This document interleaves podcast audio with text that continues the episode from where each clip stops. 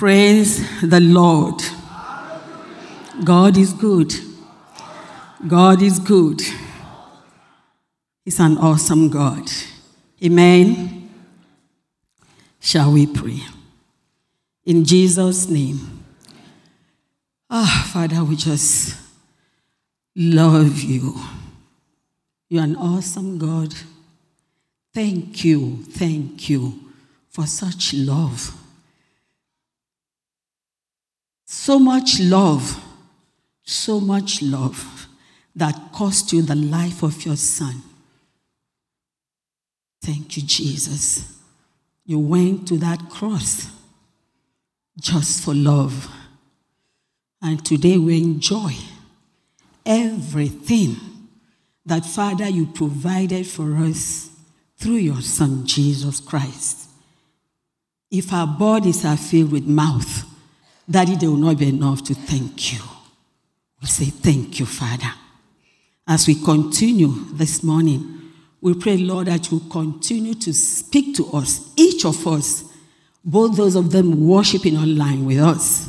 Speak to our hearts. Let your word have its way in us today, that all the days of our lives we shall live with the realization of the truth we're learning today, and we bear fruit therein.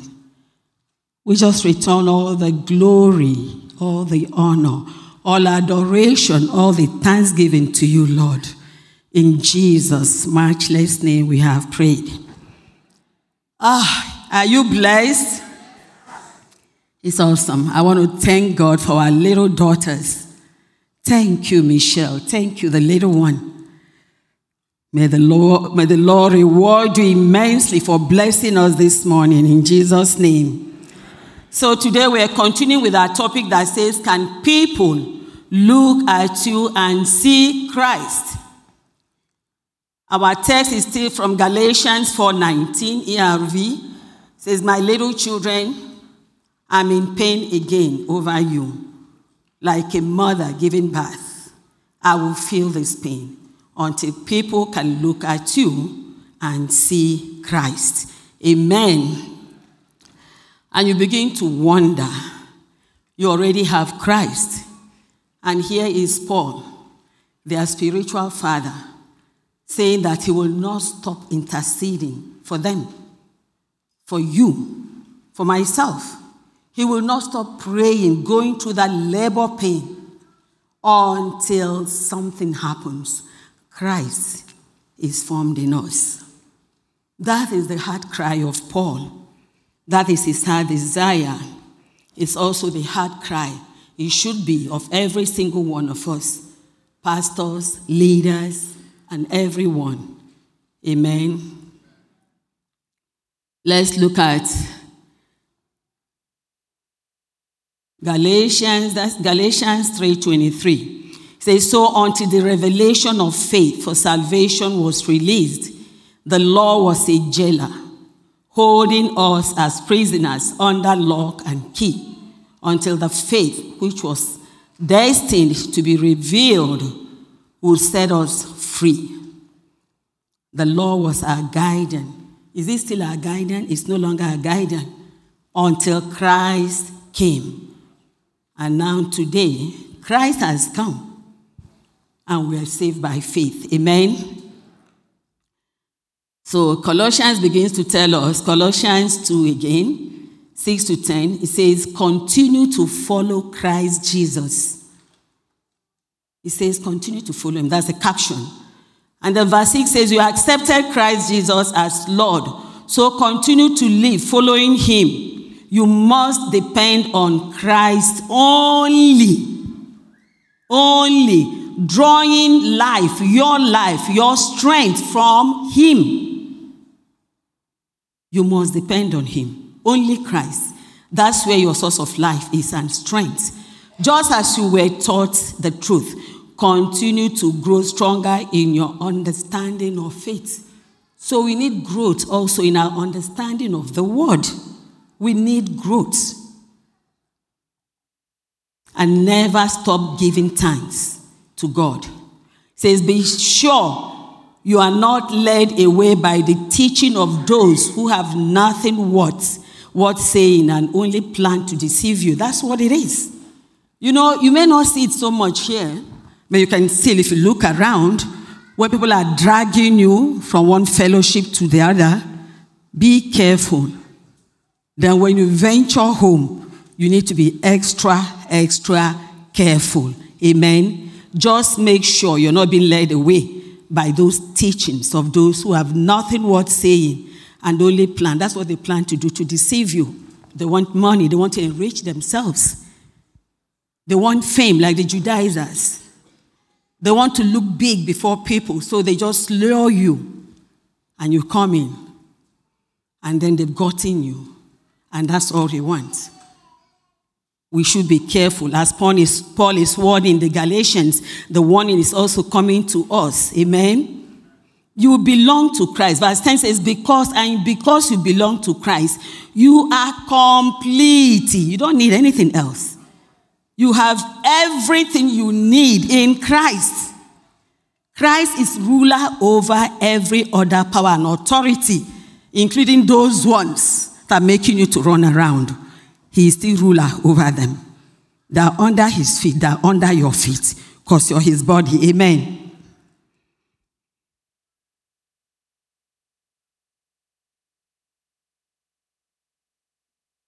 Praise the Lord. Let us look at Galatians four, four to five. It says, but when the proper time had come fully, God sent his son, born of a woman, born subject to the regulations of the law, to purchase the freedom of, to ransom, to redeem, to atone for those who were subject to the law, you and I, that we might be adopted, adopted child of God, and that you might have sonship conferred, like we said last week, upon you, and be recognized as God's son. It means a great deal. In case you don't know, a child of God. It means a great deal, that title. Amen.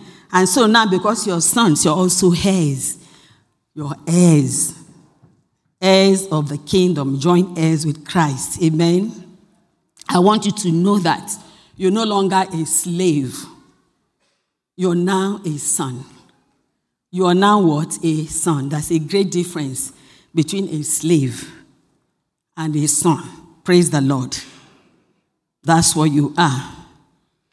So Paul was very angry with these people because they were going back again to their vomit. And that's something we should be careful not to do, to go back to the works of the laws. Amen. Let's look at Galatians five, one to two and verse four. It says, we have freedom now, because Christ made us free. It cost him his life. How could you go back again to war, to works? Legalism. How can you go back again? He says, Christ already made you free. So stand strong in that freedom. Don't go back into slavery again. That slavery is keeping the laws again, doing works so as you can, so that you can impress God. He says, listen, I, Paul, tell you that if you start following the law by being circumcised, then Christ cannot help you again. He says, Christ, I warn you, I warn everyone, if you allow yourselves to be circumcised, then you must follow the whole law. And you know you cannot do that, right? Yes, if you reject the salvation that came to you by grace, through faith, your faith in God, then what are you going to do? There's nothing else that can save you. Praise the Lord. So as we go from here today, we want to bear something, one thing in mind. We're not going back to laws. We are free. Verse seventeen, message says, those heretical teachers go to great lengths to flatter you. That's what they do. But their motives are rotten. They want to shut you out of the free world of God's grace. That's what they want to do, so that you no longer be free. You entangle yourself again with the yoke of works and the law. That will never be your portion again. Never our portion again in Jesus' name. We enjoy the freedom that we have in Christ. Then Paul now says, my little children, I'm in pain again over you like a mother giving birth. I will feel this pain until people begin to look at you. When they look at you, they see Christ. And so I ask my question again, can people look at you? Can your husband, we heard what was said here this morning. Charity begins at home. No, in fact, you can come outside and look godly, but only your spouse can tell if you're really the way you look outside, inside. We've had testimonies of women crying. What I see in the pulpit is not what I see at home. I'm married to two men. And you think that people are schizophrenics. Schizophrenics, doctors and medical people, please forgive me. You would think that is what they are. They are one thing outside. Just like Paul was saying, what you are when I'm here, can you please be the same way behind me? Can you be the same way outside? Can you be one thing here and the same thing at home? I'm asking husbands. I'm asking wives. Don't show that your holiness before the pastor, the senior pastor, especially the senior pastors, or other pastors, or in the church, all holy, talking language of born-again Christians. But when you go home, you become terror. I was staying with a, a sister in my friend's house, in the hospital. We're just chatting with an old girl, or Kunano girls. So we were just there talking. And then one of the ladies was talking. She said, sister, is that the voice of my husband that I'm hearing? Is that my husband laughing? She said, yes, because she was outside with us. But the husband was inside where the nurses were giving him treatment. The wife said, can my husband laugh this loud? I've never had this ring in his voice for years. Is this the same man that I meet at home?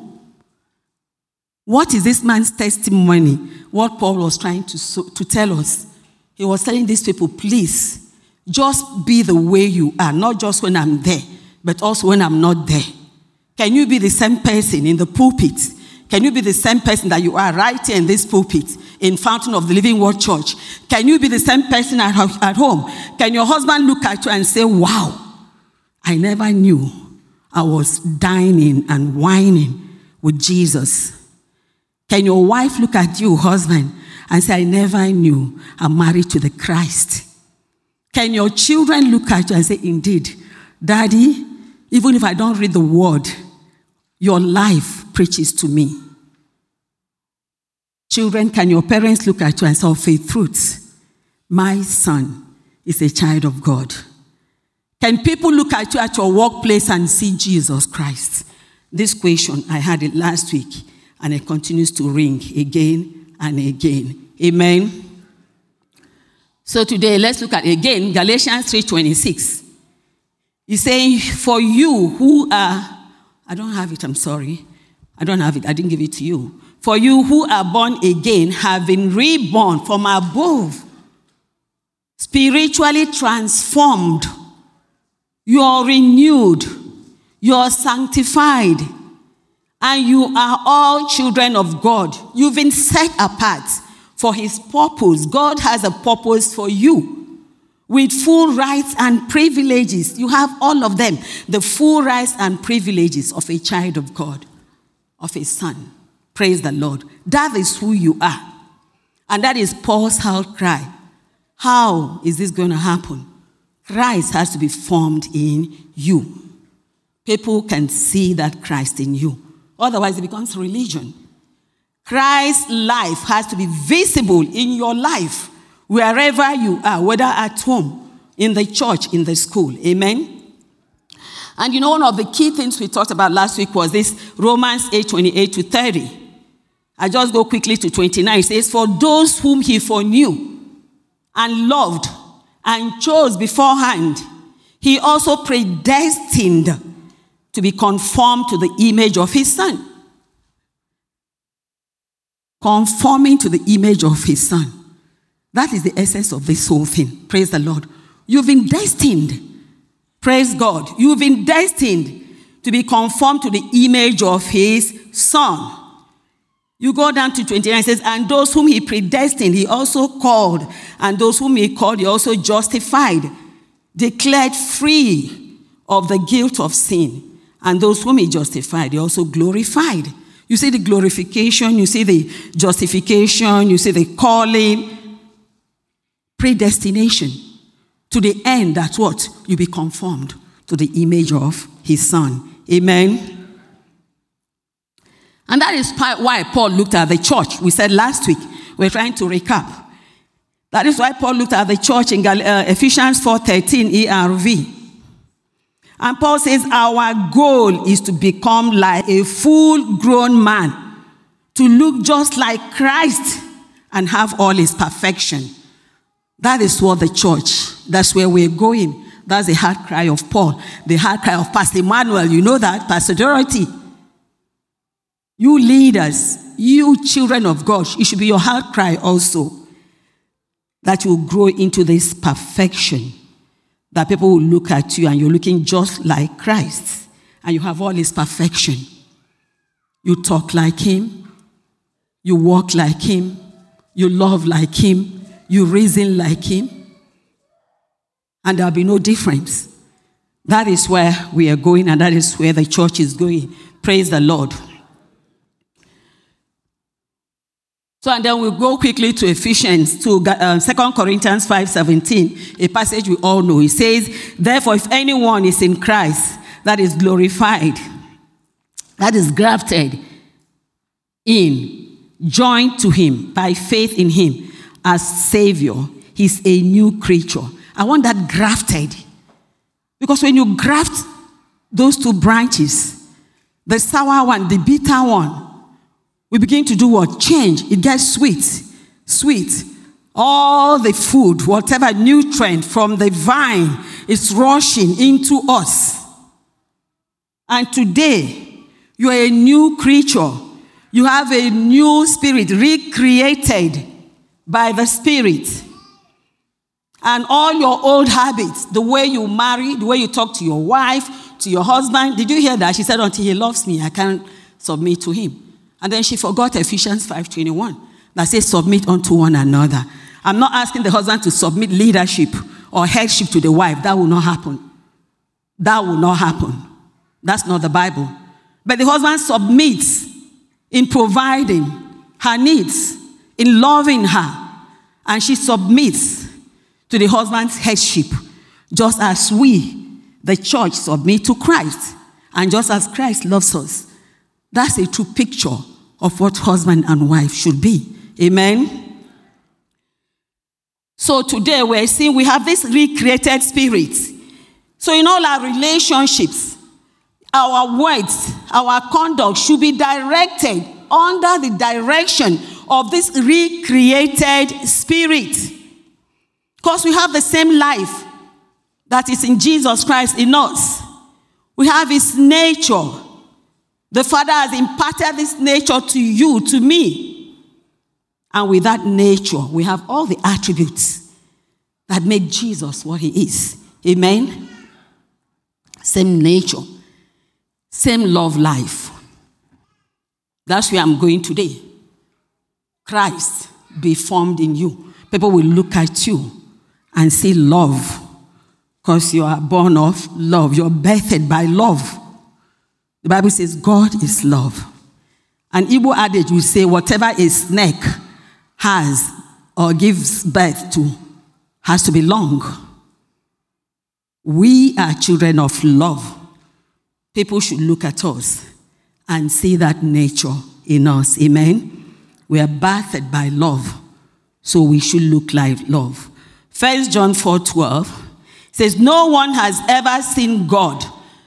First John four twelve sixteen First John four twelve to sixteen E R V. He said, no one has ever seen God, but if we love each other, God lives in us. If we love each other, God's love has reached its goal. That is his goal. It is made perfect in us. We know that we live in God and God lives in us. We know this because he gave us his spirit. We have seen that the Father sent his Son to be the Savior of the world. And this is what we tell people now. Anyone who says, I believe that Jesus is the Lord, is the Lord, is the Son of God, is a person who lives in God, and God lives in that person. So we know the love that God has for us, and we must trust that love. God is love. Everyone who lives in love lives in God, and God lives in them. This is the nature of God that I'm bringing out today. Let Christ be seen in you as people see you. Let them see love in your words, in your conducts. Will they see Christ? Will they see love? Will your love shine out? Will the love of Christ shine out? Because he's living that love in you. Will it shine out from you to bless people? You'll be the channel, the pipeline through which that love will shine out to bless your family, your husband, your wife, your children, your co-workers, sisters and brothers, wherever you are. You are going to be that pipe through which people feel and experience the love of Christ as he lives his life through you. Amen? Romans five five tells us, now hope does not disappoint because the love of God has been shed abroad, poured, this one says, poured, has been poured out in our hearts by the Holy Spirit who was given to us. The love of God. Like we said, we, we quickly say, oh, we have the nature of God. We have his life. You also have that love. Praise the Lord.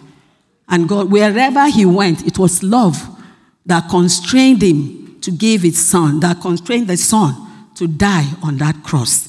The love of God should also constrain us as we talk to people, our spouses, our children, our co-workers, sisters, brethren, wherever you are. Amen. And we have only one law that he gave to us. The new creation. John thirteen, thirty-four to thirty-five is A M P. I am giving you a new commandment that you love one another. Are you able to do that? Yes. He cannot ask you to do what you cannot do. I can't get my little granddaughter and put a weight of one hundred pounds on her head. No, I'll give a little tiny baby doll that weighs about a gram, two grams. So God said he's giving us a new commandment that we love one another. We are able. We have his ability in us. So just as I have loved you, so you too are to love one another. I'm to love you as Christ loves me. You're to love me as he loved you too.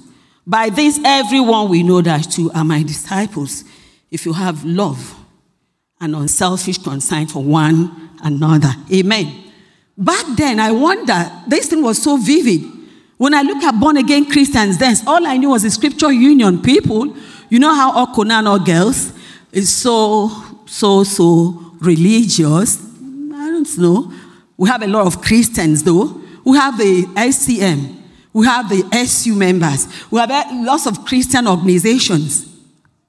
Then I would look at them, and I ask myself, why do they, why would sister, somebody like this, love this person more than other people? They love themselves. They were so closely, they were knit together in love.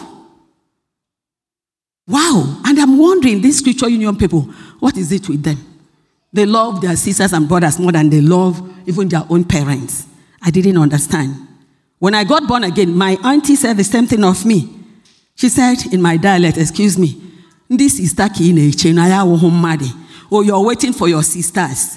We are not human beings. Because there's this thing in us that God, it is the love of God that has been shed abroad in our hearts. Praise the Lord.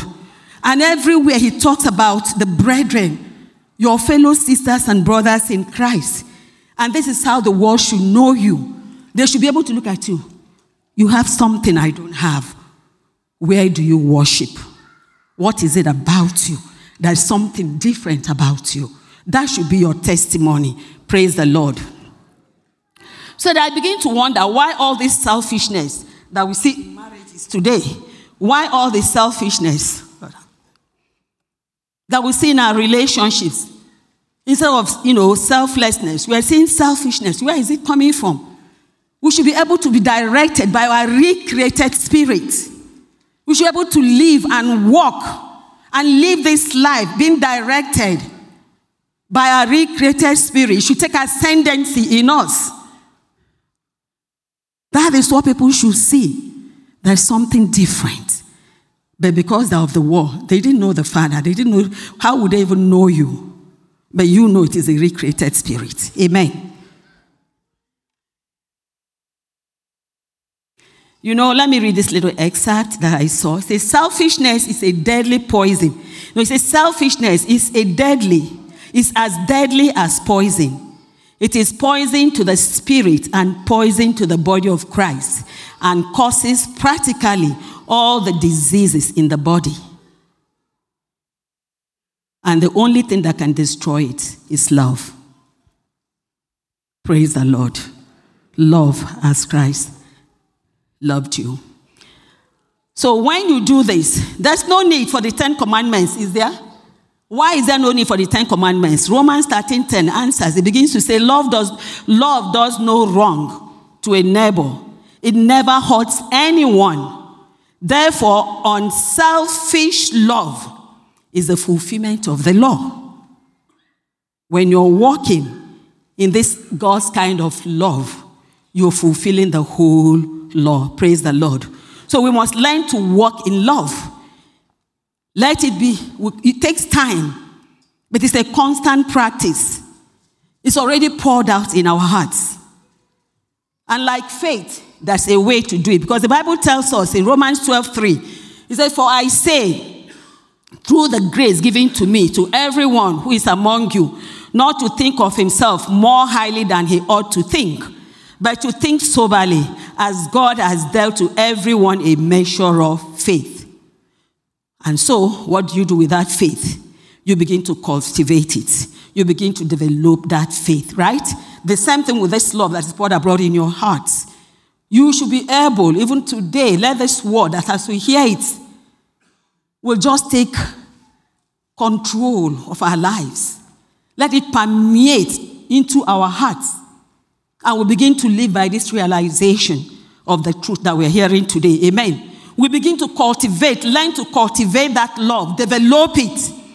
It's not going to be easy, but nothing good comes easy. And I'll tell you, you'll not be the one doing it. It will be Christ doing it in you. Amen? All you need to do is be yielded, be willing, and yield yourself. You begin to feed this love, the love nature, this love nature. Feed it with the word of God. Practice every day. Practice giving love to people, grace to people. Grace is a kind of, is it not love?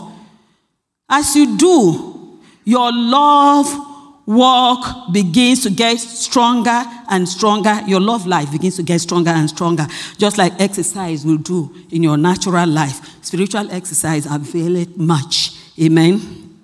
So now you begin to feed on the word of God. It's absolutely necessary.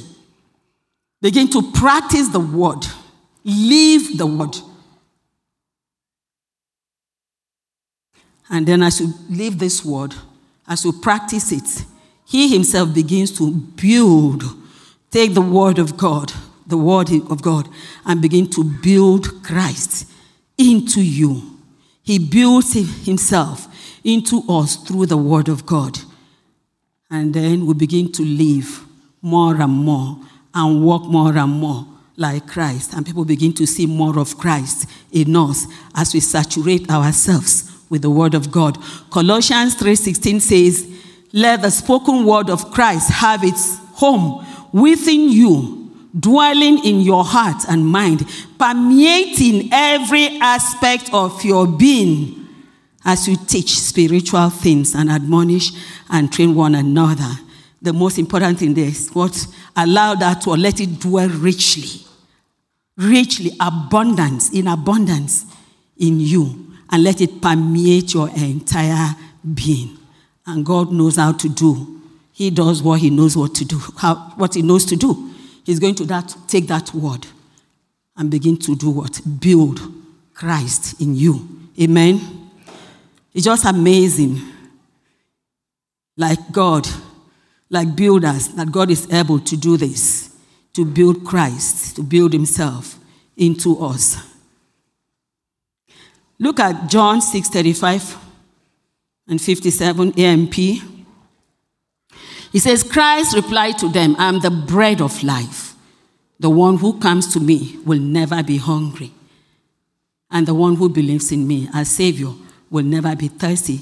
For that one will be sustained spiritually. I'm talking about the word, consuming the word, eating that word, digesting it, until Christ is formed in you. Even so, it says, even so the one who feeds on me, believes in me, accepts me as Savior will also live because of me. I'm seeing some scriptures all to do about you consuming the word of God. It doesn't have overdose. Don't be afraid. Amen? It doesn't have overdose. You can have as much as you want. Matthew four four says, Jesus replied, it is written, and forever remains written. Man shall not live by bread alone, but by every word that comes out of the mouth of God. We're talking about Christ being formed in you through the word. We're talking about people looking at you and seeing Christ. Will they look at you and seeing Christ as you continue to consume the word of God? And assimilation takes place. Your life will be changing. People will begin to see more and more. More and more, that Christ in you. Jeremiah fifteen says, your words came to me and I ate them, and they made me happy. Amen. So God wants us to also, just like every good father, he wants to see Christ formed in you. He wants people to look at you and see Christ in your thoughts, your words, your actions, inclinations, and everything. Praise the Lord. Ephesians five says, therefore, become imitators of God. Copy him and follow his example. As well, beloved children, imitate their father. And walk continually in love. And that's our theme for this year, Family Month.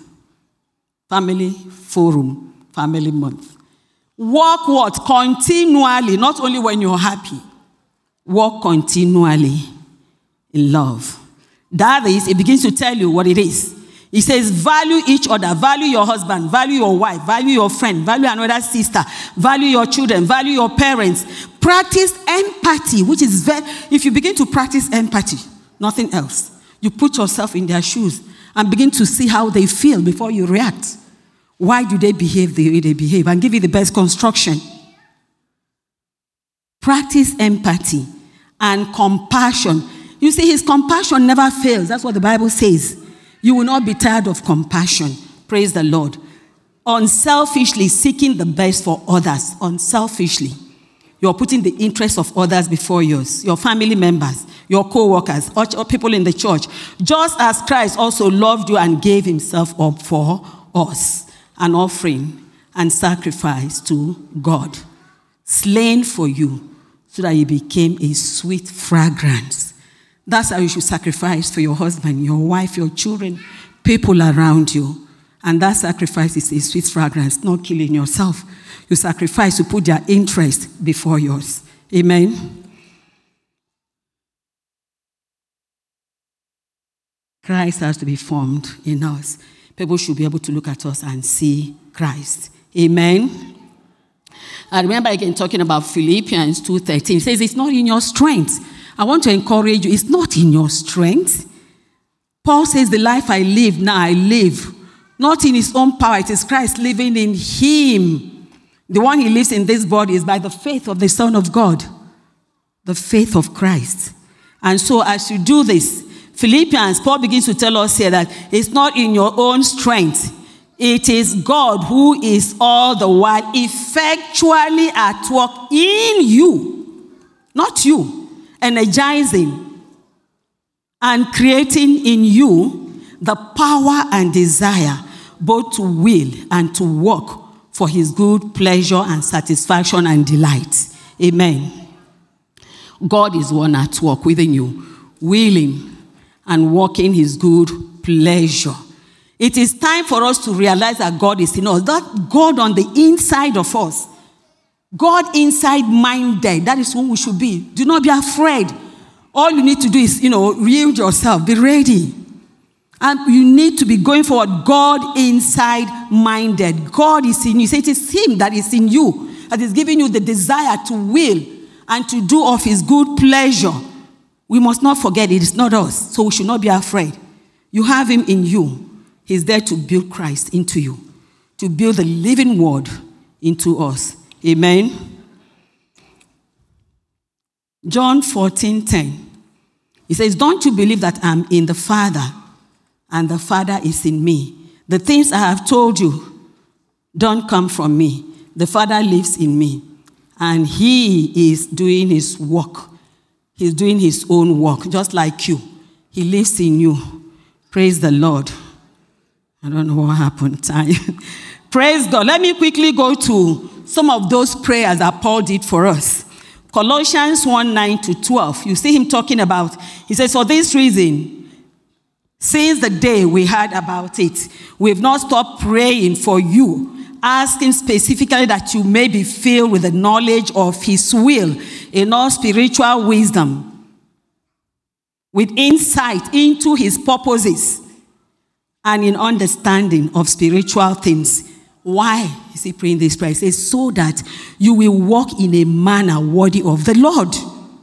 So that you, you walk in a manner worthy of the Lord, displaying admirable character, moral courage, personal integrity, to do what? To fully ple- please him in all things, and bearing fruit in every good work, steadily growing in the knowledge of God. Paul is praying all these prayers for all these things for us. Praise the Lord. And then giving thanks, as we say, giving thanks to the Father who has qualified us to share in this inheritance of the saints. How many of us have even taken time to say, God, I thank you that I'm an heir to all your blessings? How many of us have taken time to do that? But Paul said, today, remember, always give thanks. Amen. Always give thanks. It is God's will for you.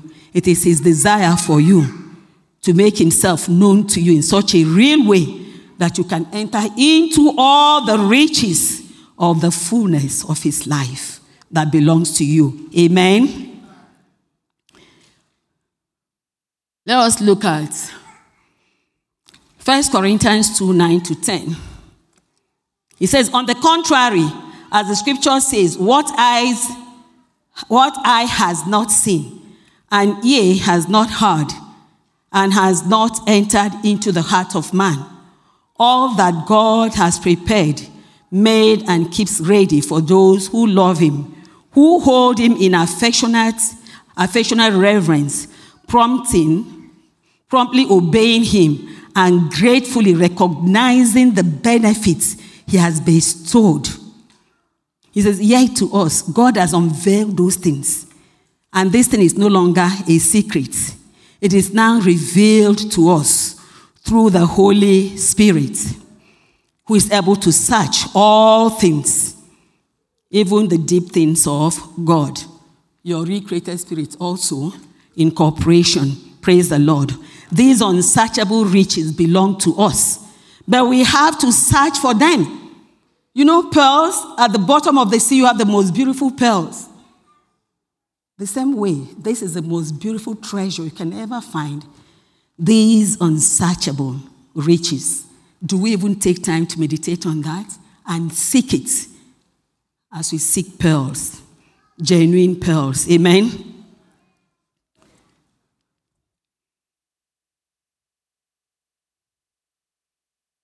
Philippians one twenty says, this is in keeping with my own eager desire and persistent expectation and hope that I shall not disgrace myself. We talked about this last week. Nor be put to shame in anything, but that with the utmost freedom of speech and unfailing courage, now as always hereto, for Christ the Messiah will be magnified and get glory and praise in his body, in this body of mine, and be boldly exalted in my person. Will Christ be magnified in your body? Will Christ, will people look at you and give glory to him as Christ is being magnified in your body, as you walk in love, loving people, even as God himself has loved you? This is the number one nature of God. You are a child of love, birthed by love. You also should be able to live by love and walk by love. Amen. Look at John fifteen, seven to eight. He says, if you live in me, abide vitally on, united to me, and my words remain in you and continue to live in your hearts. Ask whatever you will, and it shall be done for you. Whatever you bear, when you bear, when you bear, produce much fruit. My Father is honored and glorified. It's not about, how do I put the word of God? You reading the word. Every believer is in Christ. The question is, is his word in us? Do you have the word of God abiding richly in you? The word that you have in you is what matters, the one that is put into work. The one that is put into work. Does the word of God occupy a position of dom- dominant? How do I put it? Is the word of God dominating your life? Is it the power that is influencing your life? Is the word of God the power that is influencing your decisions, your choices every day? Is that what taking ascendancy in your life? Dominating it. Jeremiah said, he feeds upon the word of God. And now we are feeding on the word, right? We are living in that word. We are practicing the word. And look at what James said about us. In James one, twenty-two. James says, but be doers of the word. Obey the message and not merely listeners to it, betraying yourselves into deception by reasoning contrary to the truth. For if anyone only listens to the word without obeying it and being a doer of it, he's like a man who looks carefully at his own natural face in the mirror. And guess what? He just walks away. Even if he finds any mess on his, on his face, he just looks and he walks away. And that word is non-productive in him. But you should be the executors of this word. You should be the people that let the word of God run your life.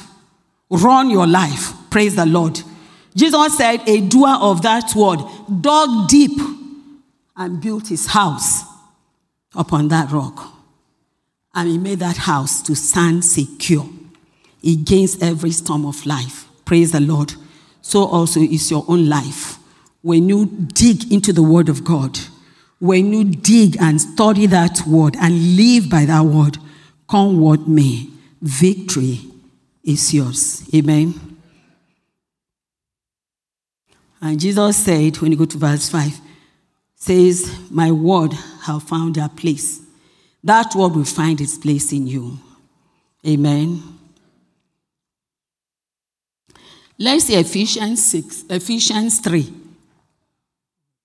Ephesians three sixteen. A M P. May he grant you out of the riches of his glory to be strengthened and spiritually energized with power through his spirit in your inner self, indwelling your innermost being and personality.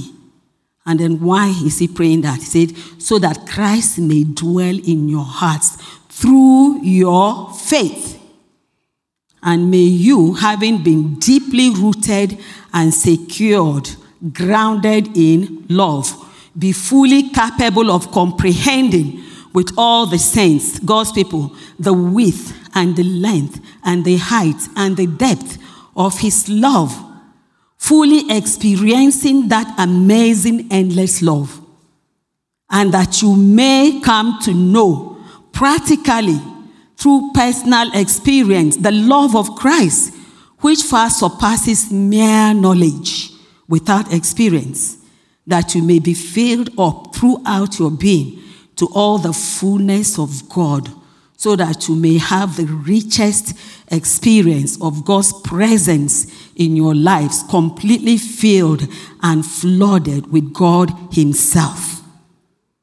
This is Paul's prayer for us, the Spirit's prayer through him, praying all this experiential knowledge of that love.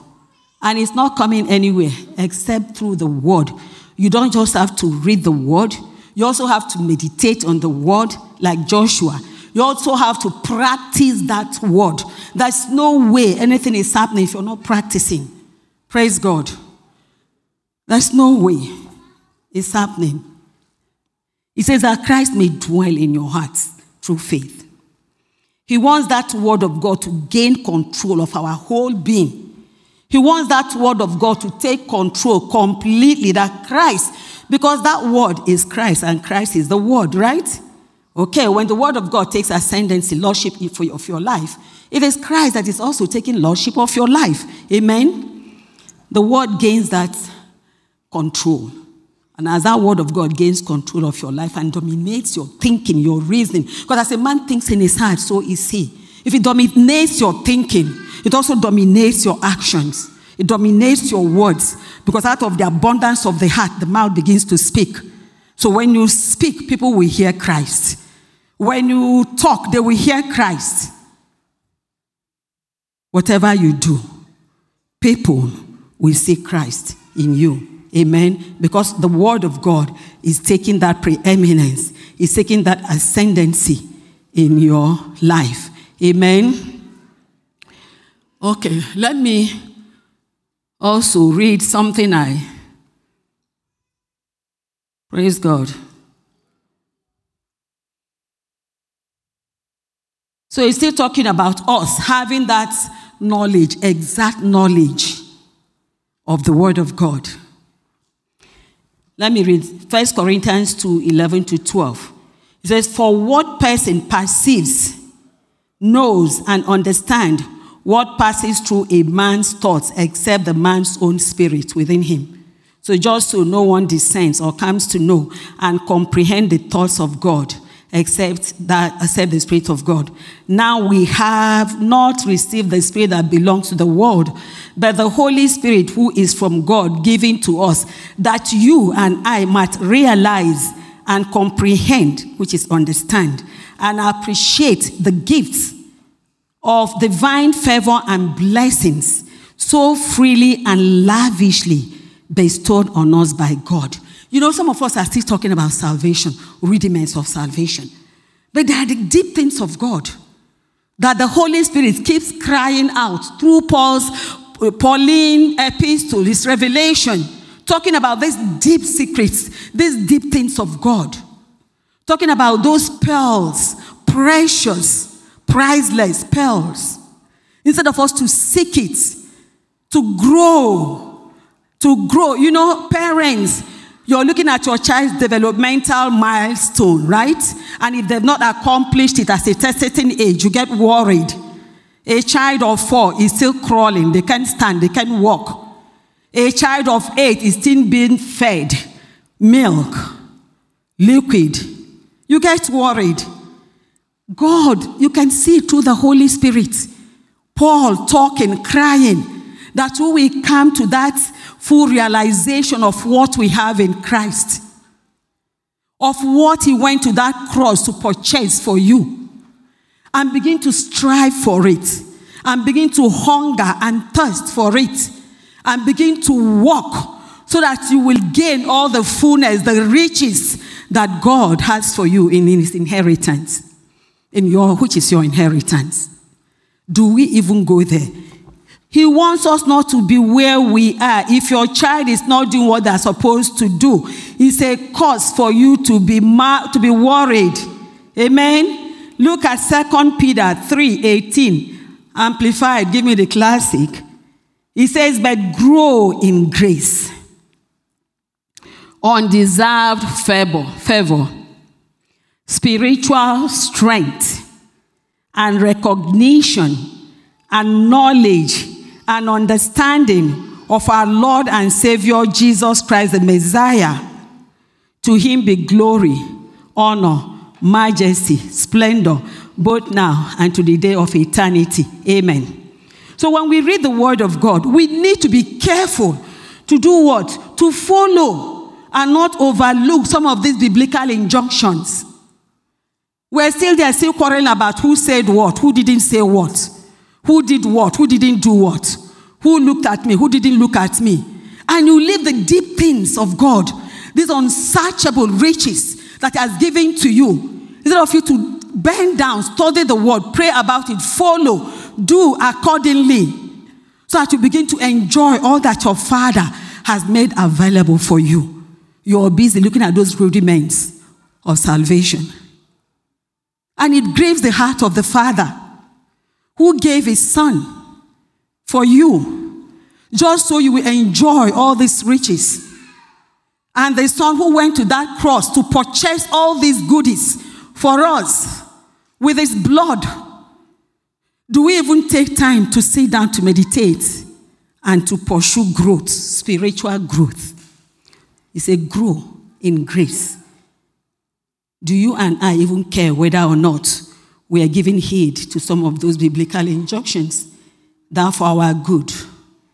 We need to think about it, about grace, and try to see what we need to do and begin to do the needful. That's so much our Father provided for us, that we need to really make a conscious effort to even try to understand them, to study, to understand them.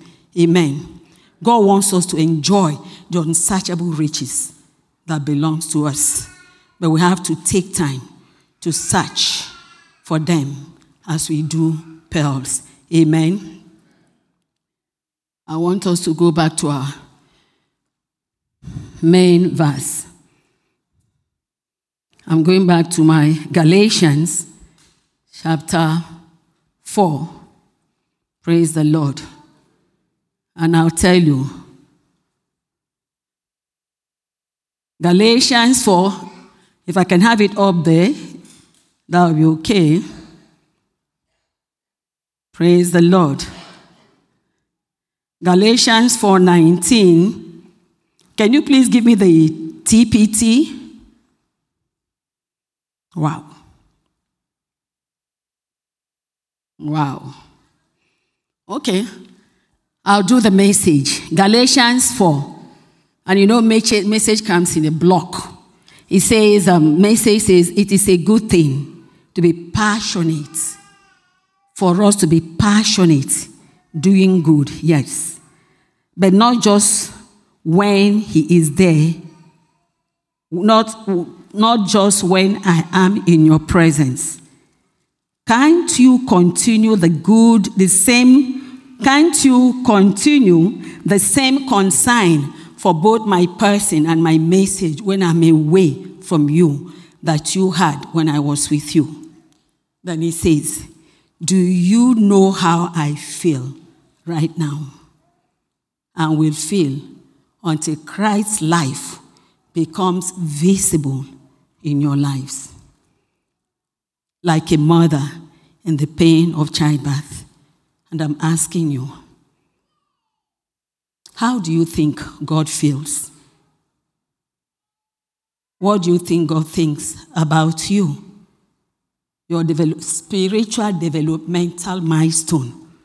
How are you going about it? He says he will not stop interceding. God is waiting, looking at you, so that all his efforts, his sacrifice will not be in vain. Paul said he will continue like this until Christ's life becomes visible in your life. And I ask again, when will Christ's life become visible in your life? When will Christ's life become visible in my life? Shall we bow our heads in prayer?